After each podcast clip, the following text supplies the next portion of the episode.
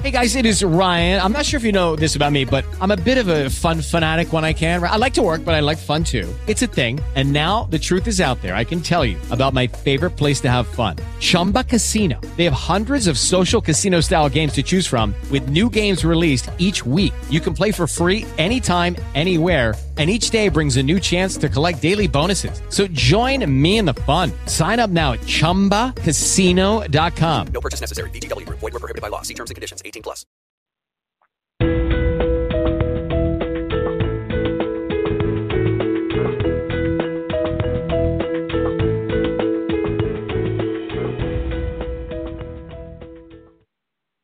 Welcome to today's episode of Myeloma Crowd Radio, a show that connects patients with myeloma researchers. I'm your host, Jenny Alstrom, and we'd like to thank our episode sponsor, GlaxoSmithKline, for their support of Myeloma Crowd Radio. Now, before we get started with today's show, we'd like to share an update on the tool we created called HealthTree. We created HealthTree to help you as a myeloma patient better navigate your disease. You can track everything about your myeloma in a single place. You can see personally relevant treatment options. You can find clinical trials you're eligible to join, and soon you'll be able to find your twin or other myeloma patients with similar features and chat with them anonymously if you'd like, or um, as you get to know them in person if you'd like. Now, we'd like to announce that you can now automatically import your lab records from your online portal at a hospital if your facility has integrated with Apple Health. This includes over nine hundred hospital systems throughout the United States. It requires an iPhone, or our HealthTree support team can also do this for you at your request if you don't have an iPhone. Um, because many myeloma patients are being at several centers, this gives you a way to bring in all your lab data accurately and easily uh, without having to do that manually. Um, so we're super excited about that feature and in, invite you to join HealthTree and help track your myeloma in a single place. Now, on to today's show, I'd like to introduce Doctor Clifford Reid. He is the founding C E O of Travera. Previously, Doctor Reid was the founding chairman, president, and C E O of Complete Genomics, a leading developer of whole human genome D N A sequencing technologies and services. And prior to Complete Genomics, he founded two enterprise software companies, Eloquent, an internet video company, and Verity, an enterprise search engine company. Doctor Reid is on the visiting committee of the Biologic, Biological Engineering Department at M I T, a member of the M I T Corporation Development Committee, and an advisor to the private equity firm Warburg Pincus. He earned a Bachelor's of Science in Physics from M I T, an M B A from Harvard Business School, and a P H D in Management Science and Engineering from Stanford University. Doctor Reid's now working on a new approach towards more personalized myeloma treatment. As we know, each of our, us are unique as myeloma patients, and our myeloma can change over the course of our care, which makes things extra complicated. He is now testing how an effective, how effective a treatment or treatment combination might be before it's given to a myeloma patient through his work at Travera, and we are very excited to learn about this new approach. So, Doctor Reid, welcome. Thank you for having me, Jenny. Yeah, we're excited to hear more about your program and uh, what this can do. So maybe you just want to start by giving us a new an overview of this approach in general, because it's really a completely different concept uh, in terms of trying to personalize medicine. We hear about personalized medicine all the time by targeting genomics with specific type of drugs or other types of things, but this is a really unique approach.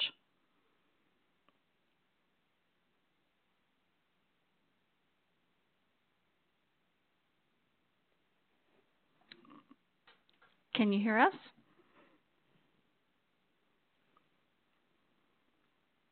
Good. Doctor Reid, I can't, oh, we can't hear you. I think he's going to call back in. He may have not had a good connection. While he's calling back in, I do want to share a little bit more about um, the updates that we have at HealthTree, just because um, it's been amazing. We had we had a patient who entered all their um, information automatically and was just so stunned. I know sometimes patients will try to track their lab values or their key myeloma markers in um, multiple places, like on a spreadsheet or something like that. Um, I think he's back on. Somebody muted me. My apologies. I'm not quite sure how that happened. Um, so oh yeah, let, I'm let not just... sure that happened. How that happened either. I think it was a connection issue. Okay. No, go ahead. Great. Thanks so much, Jenny. I appreciate it. As I, as I mentioned, I've been very engaged in the uh, genomic sequencing business for, for many years as the C E O of Complete Genomics, um, and have, you know, seen the results of personalized medicine for cancer be not quite what we had hoped. And in particular, as you well know, there are no biomarkers for myeloma patients. So we're taking a completely different approach, and let me tell you just a little bit about it. Um, it's based on two things. It's based on a new invention and a new discovery. So first, the new invention. This is an invention created at M I T, which is simply a scale for weighing single cancer cells with exquisite accuracy, about one hundred times more accurate than any other method for weighing single cells. So that's the invention. Then the discovery is um, a part that was done by uh, M I T scientists and Dana-Farber oncologists. And what they discovered is that cancer cells lose a tiny amount of weight very quickly in response to effective cancer drugs. And this is the amount of weight they lose is previously much too small to be measured, but that's what the invention does. So using the combination of this new invention and this new discovery, we can create a new cancer drug effectiveness test. And what we do is collect patients' live cancer cells, expose them to many different drugs, I know, ex vivo in our lab, not, not in the patient, measure the weight response of the cells to each drug, and determine which of the drugs will be effective for that particular patient at that particular moment in time. Well, that's fascinating because, as we know, myeloma changes over time. So you, the disease that you have when you're first diagnosed is not necessarily the disease that you have um, after you're relapsed or even after a second or third relapse, because your disease might be changing. Some some patients have disease that's similar, but um, there's quite a bit of genetic um, instability or genetic genomic changes that are occurring. So to be able to weigh the cells uh, and have that tell is that's truly amazing. Yeah, and, um, and you're, you, you've hit you've yeah, hit the, no, go ahead. You've, you've hit the key point, is that we, we don't care about the genetics of the cells because, as you said, the genetics are changing and we don't really know yet um, everything about the genetics and how to map them to drugs. So by just measuring the weight change of the cell, this is a um, drug-independent and cell-independent method of determining which drugs are going to work for which cancer patients. Yeah, that's amazing. We did a show earlier with Doctor Uh, William Matsui, and he was kind of expressing the challenges of this kind of older precision medicine approach where you try to match a genetic mutation with a particular drug. And he was just saying how difficult that's going to be and how long that will take to do um, and to identify. And I know nationally they've run a study uh, trying to do that in a variety of cancers for a particular mutation, and the results weren't that great. So this is um, an amazing approach to be able to just weigh the cells. Can you go into a little more detail about what the process um, and maybe a little more detail about the new invention? Because um, it might be a little complicated to describe. I think patients would be interested in understanding um, how that works. Sure. Up to now, the way you weigh cells is with a microscope. You take a picture of them, you find out their diameter, and then you multiply by volume and density to get the weight. We don't do that at all. What Scott Manalis and his team at M I T invented is a, a MEMS device. This is a, a little chip that's manufactured in a semiconductor fabrication facility. And what is built into this little chip is a diving board. It's a little diving board. The fancy word for that is cantilever.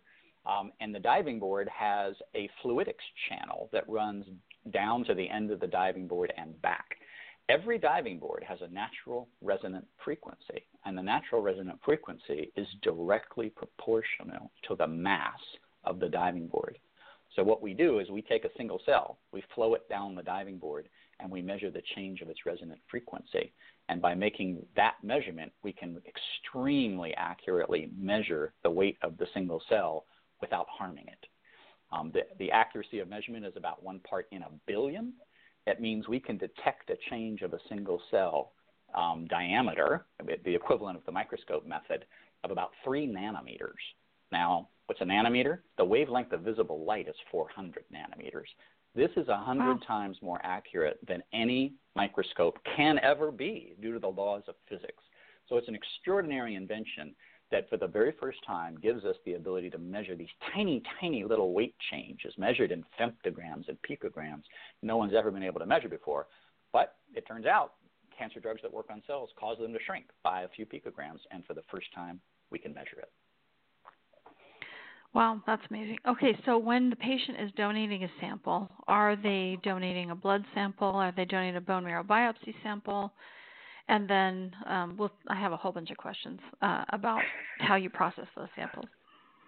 All right, let's start with the sample itself. Yeah, unfortunately, there simply aren't enough myeloma cells in peripheral blood for us to run our test. So we can't do this yet with a blood sample. We do require a bone marrow sample.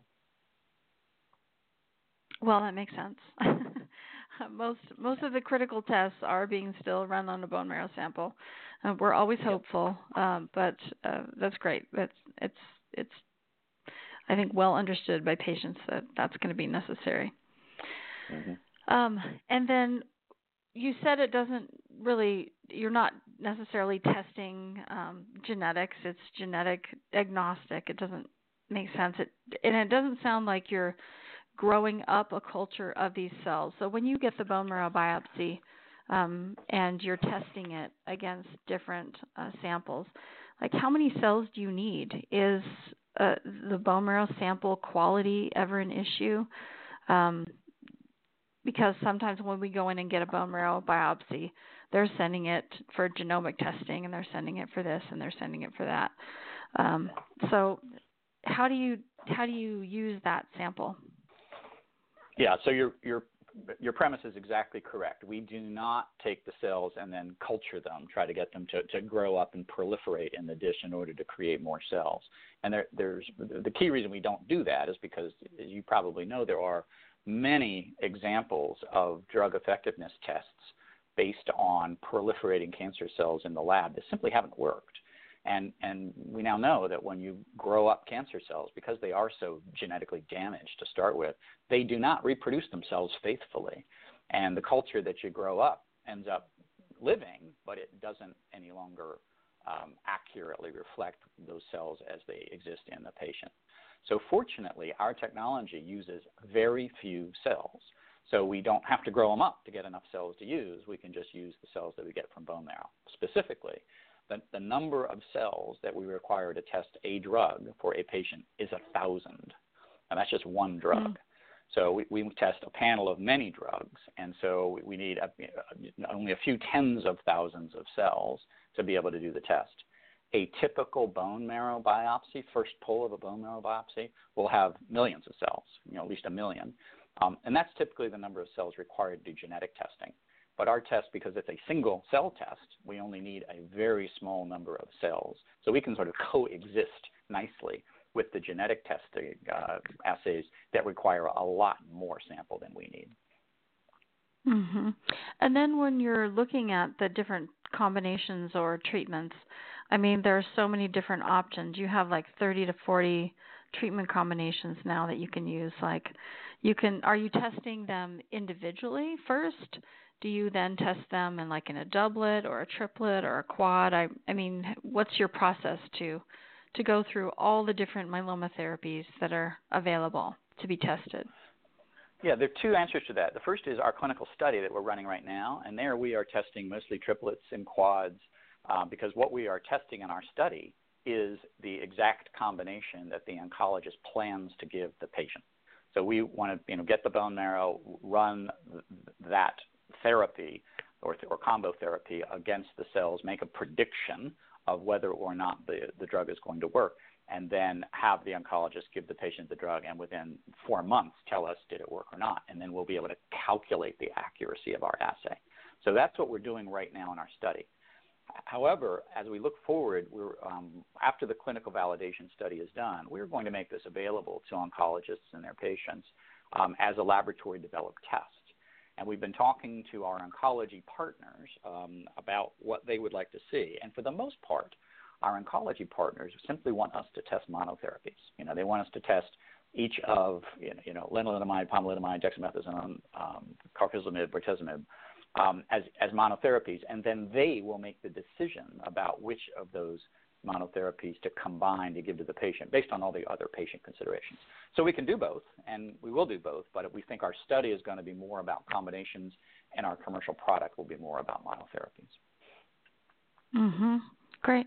Well, I want to come back to your clinical study because I want to learn more about that and how, how you're doing that and who you're including and things like that. But um, let me go back to some questions. Um, like how, when you're doing this testing, how long do you need to keep these this bone marrow sample alive?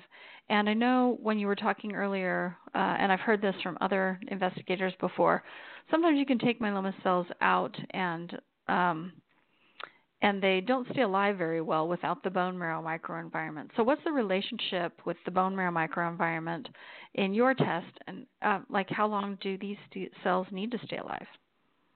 Yeah, it's a, it's a, it's a great question, one we've investigated pretty pretty thoroughly. So w- if you leave the cells in the bone marrow, then indeed they're they're happy and healthy for, for many days. Um, and Rita Krishnan, you know, does infusions and leaves them in marrow at room temperature for two days, and, and they're just fine. And just and so we use that fact to ship cells overnight. So when a patient gets a biopsy, we leave the cells in the marrow, and then we ship them overnight to our lab in Cambridge, Massachusetts. In our lab, when we open the, the overnight shipping container in the morning, uh, the first thing we do is purify the cells, take them out using C D one thirty-eight positive markers. We take them out of the bone marrow. At that point, the clock starts ticking. And what we found is that myeloma cells um, mostly die at thirty-six hours after purifying them. Hmm. So, and that, again, would defeat most assays that would take many days to grow up cells, and it just wouldn't work. But fortunately, right. Our technology, our technology is same day. We make all of the measurements the same day that we purify the cells. So we purify the cells in the morning. We spend the workday making all of the measurements we need to make. Then we do the, com- the computer analysis, produce a report, and can actually have it back to the oncologist at the end of the day. So that one-day process enables us to use the purified myeloma cells while they're, they're still kind of relatively uh, happy and healthy. Uh, if it took three or four days, it wouldn't work. Yeah, that's really remarkable. I've never heard of a process that fast. That's truly amazing. Um, also, when you first started talking about cancer cells and their weight, that you were talking a little bit about cancer cells dying of maybe natural causes versus dying because of cancer therapy, and that, that there's a, you know, this tiny weight difference. How do you tell if they're Um, dying by these natural causes uh, versus dying? Is it just the weight? Are there other indicators? Um, or is that the thing that you're tracking? Yeah, we, we actually apply a sort of a control to every single t- test that, that we that we do just to take that factor, natural cell death, out of the equation. Here's how it works. Whenever we're going to test a sample against a drug, we take the sample and we split it in two. And what we do is we apply the drug to half of the sample, and we do not apply the drug to the other half of the sample. And then we measure the weight change of the cells in each half of the sample over a period of a few hours. And the number of hours depends actually on the kinetics of the individual drug, and we, we kind of know how fast each drug works. At the end of that time, a few hours, we compare the weight changes of the sample with drug and the sample without drug. If the weight changes are basically the same, then the drug did nothing. But if the weight changes are, are measurably, markedly different, then it means, aha, everything else was the same, but this drug caused a significant weight change in this half of the sample. Therefore, this drug is effective for this particular cancer at this moment in time. Okay, that's really fascinating. And then um, when you measure the weight change, is there, like, let's say you're comparing different drugs. So you've got, um, you know, maybe bortezomib or maybe dexamethasone. Is the depth of the weight loss significant? So do you say, let's say you're comparing all the proteasome inhibitors together, and one um, has a higher weight loss than the other. Um, is that how you prioritize? It's a great question, and the answer is um, we don't know, and it's an open topic of research. So we right now, our test re- returns kind of a yes-no value, sensitive, resistant. You know, the drug is either over threshold and it is causing these cells to, to lose weight, or it's not at the threshold and it's not causing the cells to lose enough weight for us to say that's a, a good drug. You know, in the future, as we get more and more data, we're going to be able to kind of drill into the question you asked. You know, if, if does how much does more weight change mean compared to less weight change? You know, is is double the weight change means double the effectiveness? Are any of these weight changes correlated with duration of response? I mean, something mm. a, a critically important question we want to be able to answer. But you know, we're we're a, a young company. We haven't run enough samples yet to be able to have the, the data to power the answers to those questions. It's a, an important part of our future to figure that out. And another question, some of the drugs, from what I've heard from some of the myeloma experts, they take time. They have a delayed response. Um, have you seen that in any of your testing, that it, like some of the I M I Ds I've, I've understood have more of a delayed response? Have you seen that or not? You just see the weight loss or you don't see the weight loss? Yes, another great question, uh, because, you know, in patients, obviously, the I M I Ds have very delayed responses. Um, but in in the lab, they don't. In the lab, you know, the one thing to That's keep great. in mind is that our, our drug delivery in the lab is perfect, right? We are putting, mm-hmm. you know, known concentrations right. of drug exactly onto the surface of the cell, you know, for known durations. And it turns out that if the cell is going to, you know, take take up the drug and metabolize it, It, it all happens pretty quickly. Um, now, in a patient, of course, you know, drug delivery is highly imperfect, and so it could take a long time for molecules of drug to get to, to the to the relevant cells. But you know, we've run about thirty different drugs now across a whole variety of different categories, and, and we've done you know timing studies, and we use cell lines for these tests, so we were able to run four-day, five-day, six-day tests. And we find there simply are no drugs that take more than twenty-four hours to act, or at least we haven't run into one yet. Maybe there are, but we've done the thirty we've tested. Awesome. Um, we just don't we just don't find any. So, you know, it, it kind of makes some sense too at the cell biology level. If if the if the cell is taking drug across the cell boundary, you know, why would it take three days? You know, for you know for the for the drug to work. You know, the longest we expect it to take is the cell cycle. And in cancer cells, typically, you know, they divide in sort of thirty-six, forty hours or so. So you can imagine hitting a, a cancer drug to a cell right at the beginning of the cell cycle. It might be that that cell won't respond for forty hours.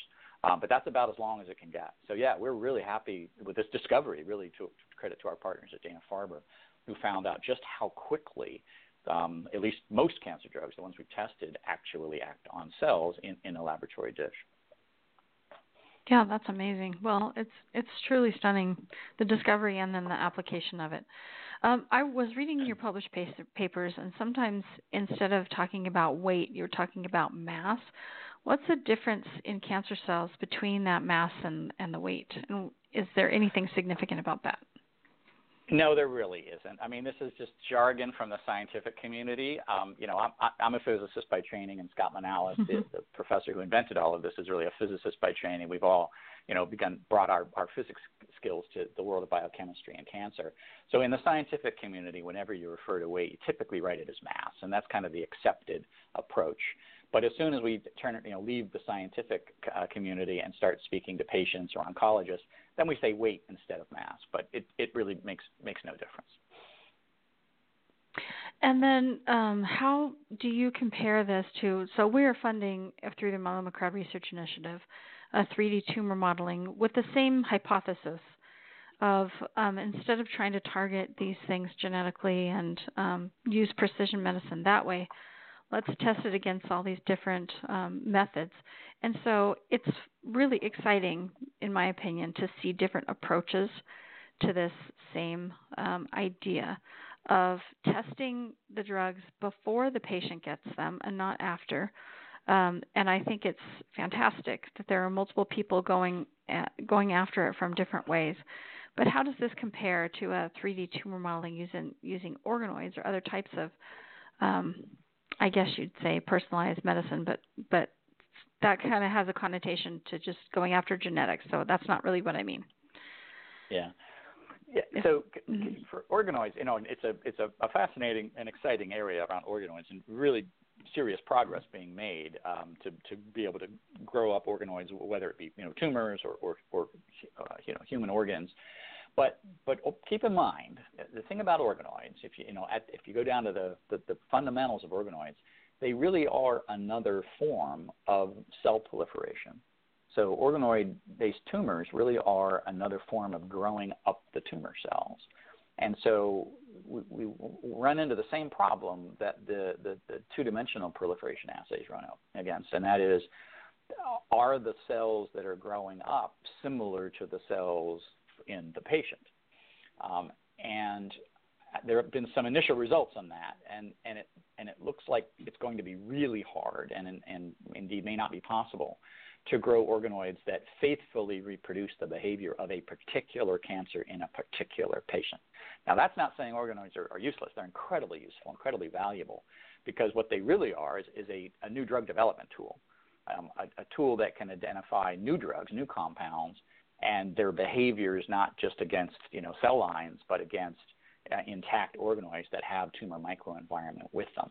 Um, so I think they're going to be very important in the drug development world, but I personally think they are not going to be successful, at least anytime soon, at personalizing therapies to, to individual patients.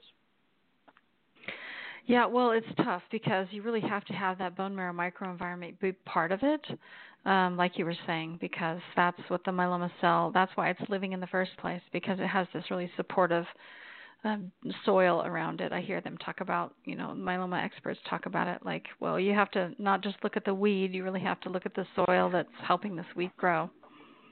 Yeah, and we, we agree with that wholeheartedly. In fact, we just won an N S F uh, S B I R to um, work on exactly that problem. And specifically, it's, you know, right now what we do is purify then drug. Um, and, and we are uh, doing exactly what you just described, as taking the tumor cell out of its microenvironment and then apply, applying the cancer drug to it. Under our N S F S B I R, we're running experiments now to drug and then purify. So take the myeloma cells in their tumor microenvironment, again, split it in half, apply drug to one half, don't apply drug to the other half, incubate for the few hours to allow the cells to respond to the drug, and then purify and measure their weights. And, and mm-hmm. we're very excited to run that experiment, and it f- feels to us like a better experiment in a lot of ways than we're running now. It's, it's trickier sample handling. You know, there's a lot of, of work that needs to be done to make sure that all happens, but during the course of next year, um, you know, we're, we're, we're going to do exactly that. Yeah, that's amazing. So um, outside of this study that we're going to talk about in a minute, you can, you could, a patient could get a bone marrow biopsy taken and ship it to you, um, and then have you run the test, or have, or you're developing basically a tool that you can, that each facility could have, and they could do that the, the, this themselves, right? Yeah, but both of those things, although those are commercial operations in our future. You know, we're still in the in the research right, and development right, right. phase, so we're not we're not offering a commercial test. But yes, there are, you know, as I look out at our commercial future, there are two forms uh, that we'll offer this test in. The first form is the laboratory developed test, and that'll be the laboratory that we're running right now in, in Cambridge, Massachusetts, near M I T, uh, which is in a CLIA lab. And we will enable uh, patients to uh, have bone marrow samples taken, you know, shipped overnight in the marrow to us. We'll just pull it out of the package in the morning, run the test uh, over some set of drugs during the day, and then get the results back um, that evening.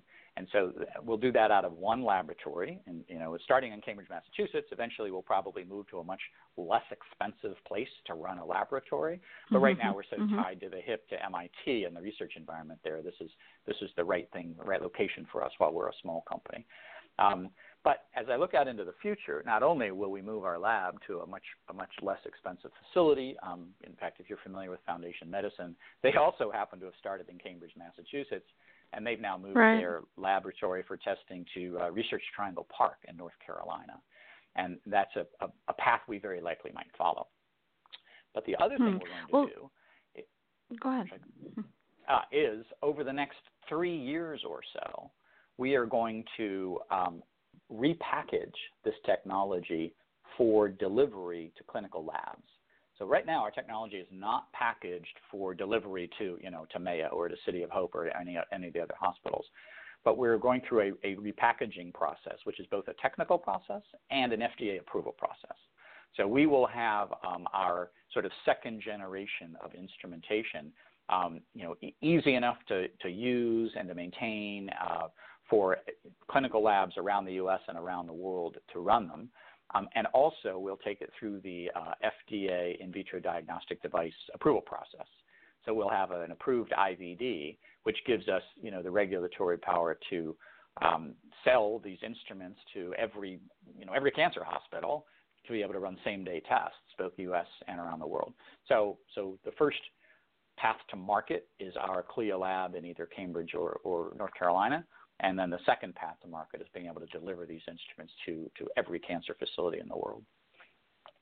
Yeah, that's amazing. That would be so amazing, because sometimes um, just having patients have access, local access, is just huge.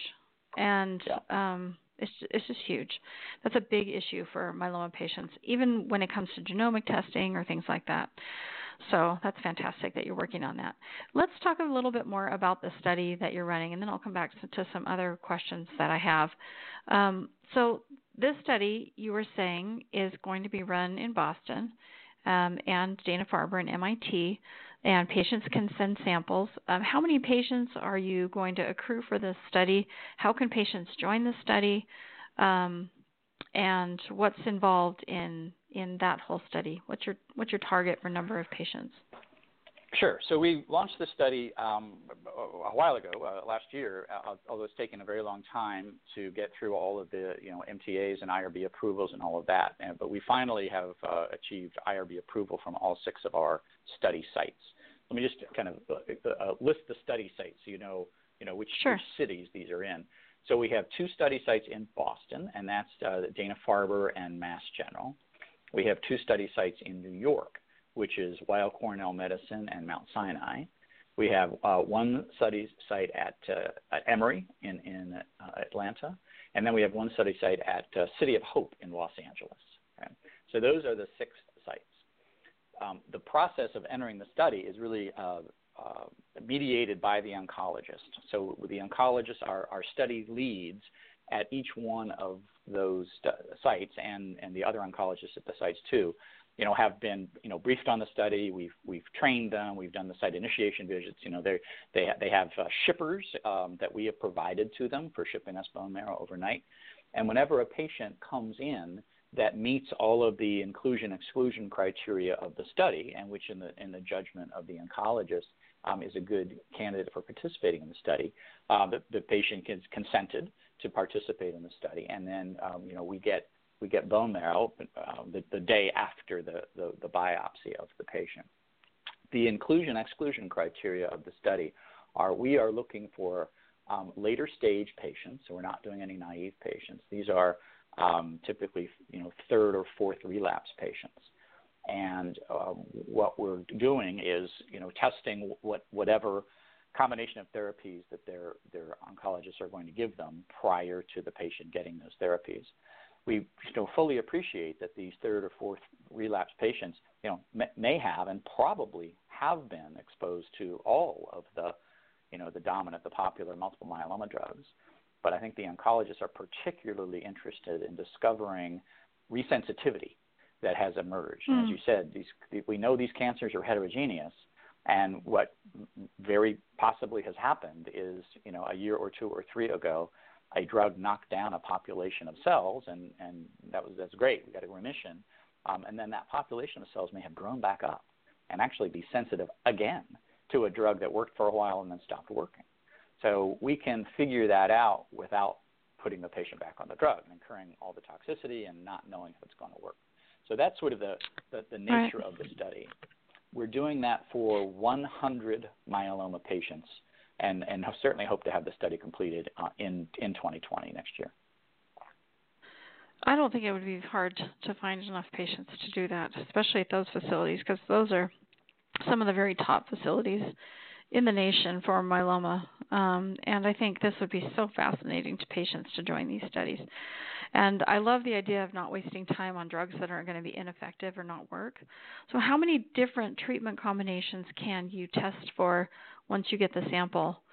Um, because by the time you've relapsed three or four times, like you said, you've probably been on everything. You're probably pentarefractory uh, at some point.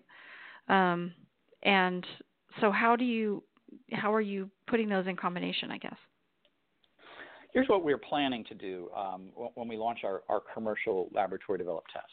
Well, what we will do is, as you note kind of correctly, and behind your question is there are just too many combinations to test. You know, if you try to do every possible lot yeah. of five or six drugs, you know, you end up with, with hundreds and hundreds of combinations, and it kind of makes, in some yeah. cases, tens of thousands of combinations. It makes no sense. So here's what here's what we want to do. We want to take do, do two things with our with our laboratory-developed test. First, we want to test for resensitivity, and we think that can be done just by testing monotherapies. And it really is just testing five mm. or six, you know, drugs, the, the, mo- the drugs that, you know, a U S oncologist is likely to prescribe. There are many more than those, you know, approved for multiple myeloma, but they're but they've kind of fallen out of favor. So we're going to um, test for those those popular drugs. But we're going to, in addition, test for a, a whole set of drugs that are F D A approved, but not F D A approved for myeloma. And, mm. and the question is, well, you know, they're over... There are over five hundred F D A-approved drugs for cancer, and there are actually eighty-four F D A-approved, you know, targeted drugs for which there are no biomarkers to associate um, to a myeloma patient. But we have a method, and our method is to go into the genomics literature, and if, if to the extent that we have sequence data from a myeloma patient, whether it's Foundation Medicine or University of Michigan or whatever we have, go into the genomics literature and say, hmm, which pathways are being disrupted by the mutations in this particular patient's um, genome, cancer genome. Why don't we, if we find a pathway, maybe it's a, you know, it's disrupting the E G F R pathway. Why don't we go try the E G F R drugs in our mm-hmm. in our laboratory test? Now, no no oncologist right, right. would say, hey, that pathway disrupted. We're just going to give you an E G F R drug. That wouldn't that wouldn't be smart. But there there right now are nine F D A-approved E G F R drugs. We, we need so few cells for patient. Why don't we just test all nine of them? And probably none of them work, but possibly there is some other pathway, even if the patient doesn't have an E G F R uh, mutation, there's some other path, some other mutation in that very long and complex pathway we call the E G F R pathway that causes one of the E G F R inhibitors to work for a patient. That information is gold. And there's no way yeah, to get to definitely. that information today. So we're looking to kind of step outside the box, not just test standard of care drugs, but test a much broader set of drugs that we have some reason to believe might be active for this patient. Yeah, that's a very personalized and unique approach, because I think that's where um, that's where cures are found. And uh, right now, the majority of myeloma patients are relapsing on the standard of care therapies, and they're um, helping patients live longer, which is fantastic. And there are a subset of patients who potentially could be cured by, you know, being in remission for really long periods of time. But um, there are many patients that are really, really struggling. So I love that approach to try something that you wouldn't necessarily think of, and it's to try to run a clinical trial like that uh, would be probably disastrous, just because, you know, you'd be trying all these different drugs on patients and having their myeloma um, continue to, to, you know, probably, you know, continue to grow in in most, but have one or two that it's like, aha, we found it, you know. So right. This is fantastic that you could do this ahead of time before you give the therapy, see if it's even viable, a viable option with their particular myeloma. That's fantastic. Yep. We we almost think of this as sort of a one-day synthetic clinical trial, right? Mm-hmm. It's a clinical trial that, yeah. you know, you try drugs against your cancer cells, but, but you don't have to put them in your body and incur all the toxicity, and you get to try more than one. I mean, you get to try maybe twenty different drugs. And so it's a, a one-day synthetic clinical trial on twenty drugs. That's a, you know, a very attractive feature if if we can uh, you know if we can accomplish all, all the goals that we're setting out to accomplish. Yeah, it's better than speed dating. We're similar in some ways. All right, we're going to stay away from that analogy. So how does it, how was this idea sparked? You talked about at the, at the beginning of the show that there was this was both an invention and a discovery, um, but how did, how did this come about? Yeah, it, the idea was sparked. I mean, it's classic M I T, right? First you invent the tool, and then you figure out what to do with it, right? It's kind of kind of mm-hmm. how uh, brilliant technology organizations work. So Scott Manalis and his team invented this tool. Invented the tool more than ten years ago. It's been around for a while, and they immediately said, "Gee, now what do we do with it?" And the first thing they did with it was a lot of really basic cell biology, having nothing to do with cancer, because no one has ever been able to measure these tiny weight changes in cells. It was like, wow, what you know, what happens when When, when you know, in, in apoptosis, what happens when they're, you know, in, in, in put in different growth environments, you know, really interesting cell biology. And then someone had the brilliant idea, gee, I wonder if this could be used for uh, bacterial testing of antibiotics. You know, antibiotics um, in an I C U to, to do a test of an antibiotic against a, uh, an infection for a very, very sick patient takes multiple days because they have to grow up a culture of the bacterial cells. Now, the good news is bacteria grow really well in a dish where cancer cells grow really badly. But still, if it takes two or three days, you know, that can be uh, that can be the difference between life and death for a patient. So they said, gee, I wonder if a bacteria loses a tiny bit of its weight in response to a effective antibiotic. They ran that test. Turned out that worked perfectly, and that is in a five ten K F D A approval process right now and will be a commercial product. Um, you know, very very shortly. And then, of course, the once the bacteria worked, uh, a, a bunch of smart oncologists kind of looked at it and said, okay, could this work in cancer? That's what sparked the idea. Yeah, that's fantastic. And, um, I mean, this invention came out of M I T, so you're obviously um, doing this in tight partnership with, with M I T, and I would expect that continues as you progress down all these different steps. Um, and developing this as a commercial test. Yeah, indeed. M I T is very central to our future, our, our, our best partner. So Scott Manalis, the inventor of, of this core technology, is you know is a consultant to the company. He works for us a day a week and you know close personal friend. Um, Scott continues to do research in this field. Um, so while M I T exclusively licensed the technology to Travera for cancer and immunology, Uh, M I T by policy always retains the right to continue to do research and development around all of the technologies they develop. So Scott has recently won a ten million dollars N C I grant to continue to do wow. research of applying this technology for cancer. Um, and, you know, he's part of the Koch Institute for, for uh, Cancer Research at M I T. So I, so in, in a funny way, that Travera as a company and M I T as an academic institution are sort of independently funded, you know, us by, um, by venture capital, them by N C I, but we get access to the rights of all of the research and development that uh, that Scott does uh, and, and, you know, concludes. So we're extremely happy with our um, ongoing R and D partnership with M I T. Yeah, that's amazing. Oh, I just think it's this is a whole new area of so such exciting research.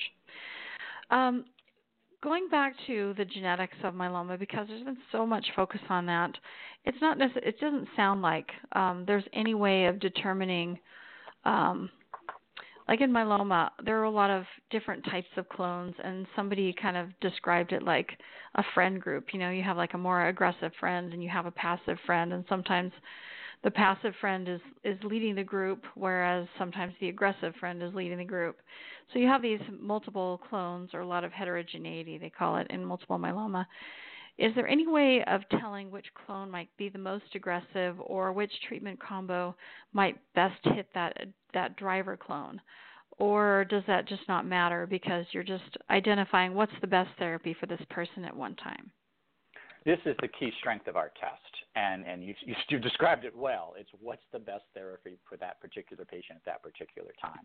So yeah. our approach is to run the test, find the drug out of a list of, you know, potentially dozens of drugs that works the best, even if we don't exactly know why that drug works the best, because um, there's so much unknown about cancer drug metabolism and about the genetics of cancer. Uh, that we, we just it's good enough from our perspective to find a drug that works even without being able to you know fully per- understand the, the mechanism of action. Um, and then if you think about what we can do with this test, and it is to use it iteratively. So let me, let me describe that. This is how to address heterogeneity. Take the patient sample, run a panel of drugs, buy that sample, find the drug that works the best, which for whatever reason is going after the, the dominant clone. It's going after the majority of the cells, but by no means all of the cells because of heterogeneity. It just works for the majority of cells, and that's what shows up in our weight measurement, that it's it's working on mm-hmm. more cells than any other drug.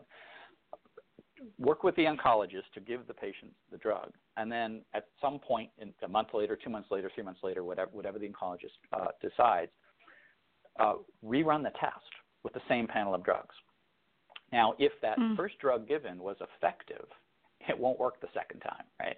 Because it will have wiped out right, that right. clonal population. Mm-hmm. Now there's a second drug that works the best because it's picking up the second clonal population, which very likely has grown up into the kind of ecological niche, you know, opened up by the elimination of that first clonal population. And now you could see the algorithm iterate until you run out of cells. And we can just yeah, kind of walk down responding. those clonal mm-hmm. populations. You know, and as soon as you don't have any, you know, you're down at M R D, you don't have enough cells to run a test, fine, call that remission. Right. And then just, you know, just monitor. And if, if the population grows up again, whatever clone it is, just run a panel of drugs and hopefully find one that knocks down the new clonal population. So it's it's the power of being able to test many drugs um, to, that can pick up the many different uh, clones of, of cancers that we all now very unfortunately know are, are, are the rule, not the exception. You know, high heterogeneity is is defines cancer. It's it's how cancer works, and we think we may have a solution to addressing this heterogeneity that that uh, could be the first solution. Yeah, it's really amazing because it's so frustrating as a patient to have relapsed um, multiple times and feel like you're running out of treatment options. And you're kind of guessing at that point, you know, like which, well, whichever combination we haven't used, let's try that. Or uh, maybe we go back to what we used before because that seemed to work at the beginning. And um, meanwhile, you're kind of running out of time. So this is uh, a fantastic approach, in my opinion, to just do it quickly. Identify what works, identify what doesn't, and move it forward. Uh, it's just yeah. great and amazing.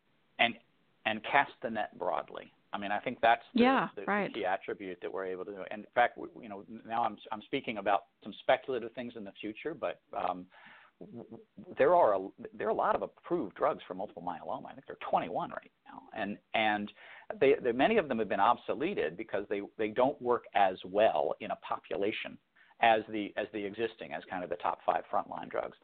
Well, that's mm-hmm. as, as tr- that's a statement about a population. It's not a statement about an individual.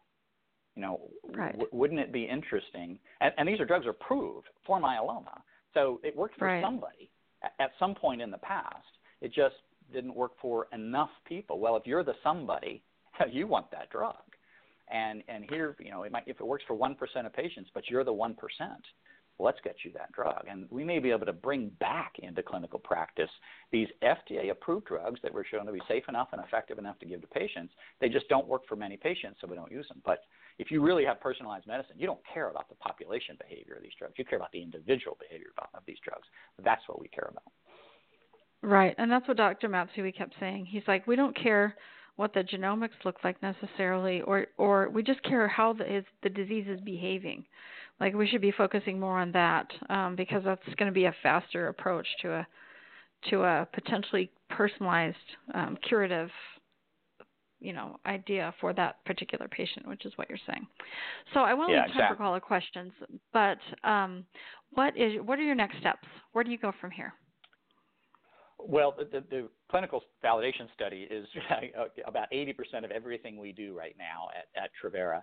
Um, you know, we've, we've run a very small test uh, at Dana-Farber. We did it with nine patients, and uh, with Nikhil Munshi, who's, as I'm sure you all know, one of the one of the leading myeloma docs in the U S And, yeah, he's great. Um, you know, he, he sent us nine bone marrow samples, and we made our uh, predictions about which combos uh, would work and not work. And, you know, we predicted that six of his patients would be sensitive to the combo he was going to give them, and three of them would be resistant. And we got all nine right. And it was a fabulous study. It's published in, in Nature Communications, um, but it's only nine. so uh, scientifically, we were thrilled. Uh, clinically, that's not enough uh, to, to use to launch, uh, you know, a commercial test. So we are we are running this one hundred patient study right now, and uh, you know the vast majority of our effort is just bringing that study to fruition. The other thing we're doing is in parallel we're setting up a CLIA lab so that you know uh, when that study is finished, and, and we're hoping against hope that the uh, the quality of the results are at least similar to the quality of the results that we got back from the nine patient. We certainly don't expect it to be one hundred percent accurate. No test is, but if we can show it's really adds good information for an oncologist and patient to make decisions about drugs, we're going to launch it as a commercial product. So our next step is finish the study, set up the CLIA lab, and get ready to make this available to patients. Yeah, well, we're excited that you're going through this process. I, it's just truly amazing. We need to make a, this, to me, this makes a fundamental paradigm shift in the way you think about applying myeloma drugs in the clinic, and um, and kudos to you for doing that because it's much needed. Thank you As very a patient, much. We, I we... just yeah, I just feel like research needs to move faster, and this is a way that it could move much much faster. Yep, and we I agree with that. And and you know you you noted at the beginning of, of this of this discussion that personalized medicine has become synony- synonymous with genomics. And, yeah, and th- there are many other ways to do personalized medicine. And it's a little bit unfortunate that so much of the research funding is, you know, genomics in nature. It's just everyone's kind of on that bandwagon, and that's what N I H funds, and that's what researchers do research on. And there are many other ways to personalize therapies to patients, not just ours. Um, in fact, there's a whole new professional society called the Society of Functional Precision Medicine that's bringing together Uh, researchers and commercial companies who have a fundamentally different approach to personalized medicine. Um, it's a very small effort. It's an underfunded effort, but I think it's going to be very important uh, for the future of personalized medicine in cancer. Yeah, well, I completely agree. And there are other things like having an immune system signature or understanding the microbiome. That it's it's all these different factors um, that are coming together. So it would take decades to kind of research it in detail. It'd be so much faster to just say, okay, well, let's just deal with what we have to work with right now. And here are your myeloma cells at this point with the microenvironment. What do we do today? Like, so to me, this addresses an urgency issue that myeloma patients have um, who are trying to make these critical life and death decisions. So, yeah, I, it's super exciting. Okay, if you have a question uh, for Doctor Reid, you can call three four seven, six three seven, two six three one and press one on your keypad, and we'll start uh, with caller at nine four nine, five five seven two. Hey, thanks for taking my Go call. Um, yep. It's uh, thanks for taking my call. It's been a, a fun show to listen to.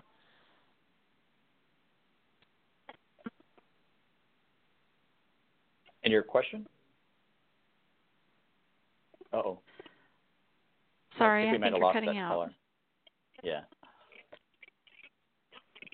Yeah, I think we are. Okay. Um, two six four, seven six zero nine. Go ahead with your question. Hi, this is Jack. Um, really have enjoyed the questions and the answers from Doctor Reid. Can you share why, because this process would seem to work across other cancers, what made you target myeloma initially? Uh, um, hello, Jack. Thank you for the call. Um, we targeted myeloma because it was really the, the Dana-Farber researchers who um, drove the, the the initial testing. And one of the key considerations is how do you get access to live single cells for cancer.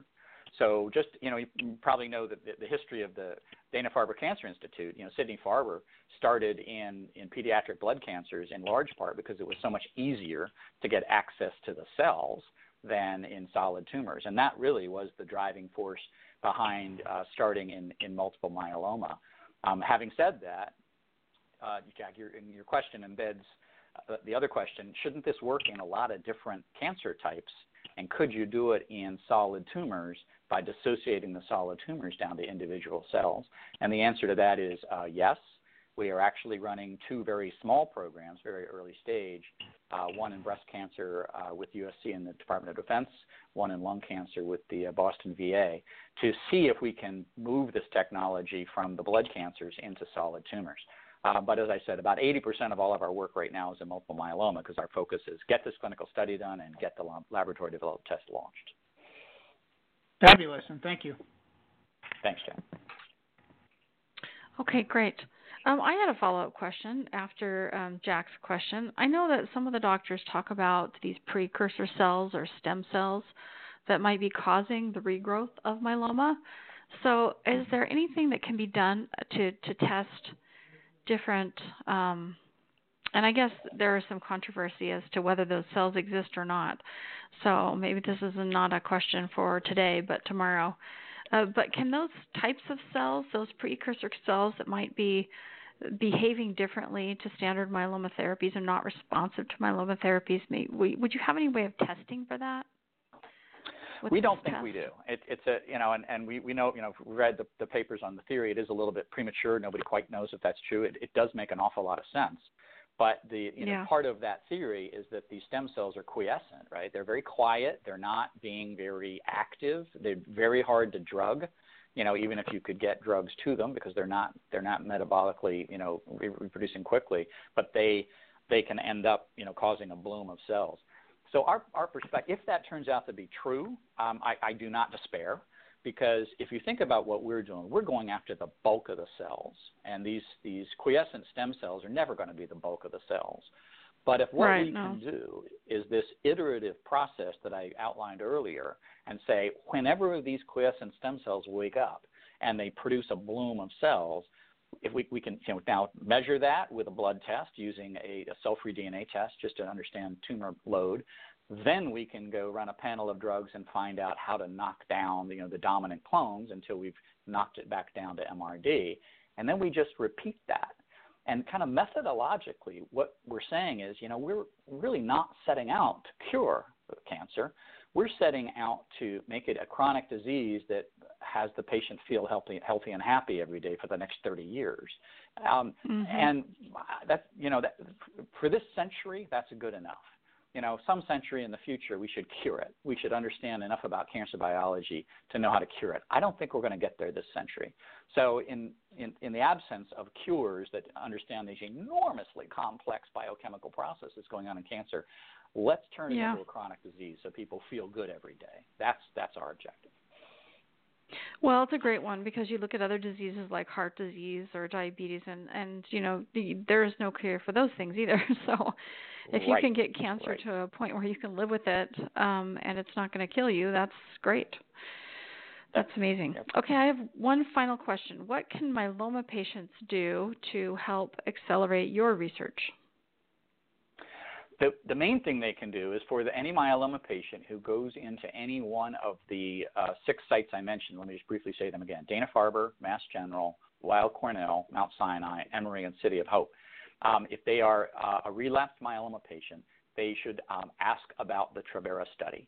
And we have heard, talking to the lead oncologists at all of those sites, um, that, they, you know, that, that a discussion between oncologists and a multiply relapsed myeloma patient can be a very stressful time, and people may just forget that we have a study running. And we would be, you know, d- delighted and thrilled if the patients remembered on behalf of their oncologist and said, hey, am I eligible for this Travera study? I know it's running at this site. That would help us recruit patients into the study. And our patient recru- patient recruitment has been slower than we had hoped this year, even for the three sites we've had active. So any Any patient who says, yes, I want to participate in that, will help us bring this product to commercial reality. And does it matter what pull, kind of pull it is? Like if they're having other um, uh, biopsy for any other reason, which relapse patients frequently do, so it's not that big of a deal to get an extra pull. Is it okay to – does it has to be, have to be like the first pull, or does, is there any um, specificity around that? Yeah, we never get first pull. Our protocol yeah, says okay. we, we want we want second, and we will accept third. Um, we have had we've had so far about thirty patient samples show up for various types of testing, and and there are cases where the third pull doesn't have enough cells for us. So um, no, you know, second is m- much our much much much our preference. Um, but but if we get a third, we, we'll try it. I mean, we, you know, and we'll see. And then we may just say, sorry, we couldn't we couldn't run a test on this one. But we fully appreciate there are other tests for the moment, higher up in the queue than our than our research study, and so we, we don't expect any first pull at all. Okay, well, um, that's something that the patients can also have some influence on. So I think this is just a patient education issue. Um, I cannot see being multiply relapsed and not wanting to participate in this study, in my opinion. I would jump at the chance to do that. So to have more information about your particular disease and to be treated as an individual, that's just stunning. So we will include a link to the study um, with the contact information when we um, share the show with the transcript. So patients who are interested in this study can uh, learn more information from those centers about how to join. So, and um, Doctor Reid, we're just so thrilled that you joined us today.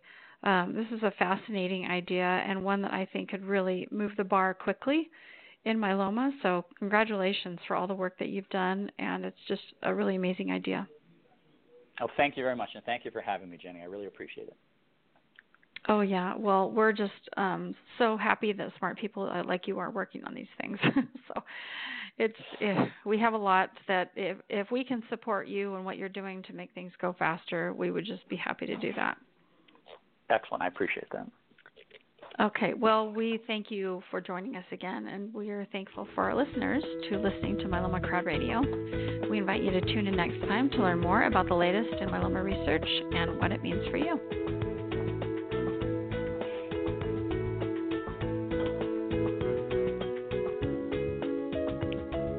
Lucky Land Casino, asking people, what's the weirdest place you've gotten lucky? Lucky? In line at the deli, I guess? Aha, in my dentist's office.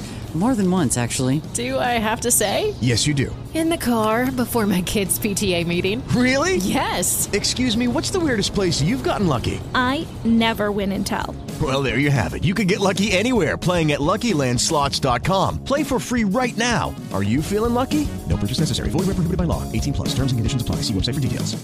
If you only have a four oh one k, you're not getting the most for retirement. Wait, what? Add a Robinhood I R A on top, then they'll boost it by three percent. You can do that? And if you transfer in any retirement account, you get three percent on top of that. Is there a limit to the match? No limit. Robinhood Gold gets you the biggest contribution match of any I R A on the market. Sign up for Robinhood Gold at Robinhood.com slash boost by April thirtieth. Subscription fees apply. Investing involves risk. three percent match requires gold for one year from first match. Must keep I R A for five years. Match on transfers subject to additional terms and conditions. Robinhood Financial L L C. Member S I P C.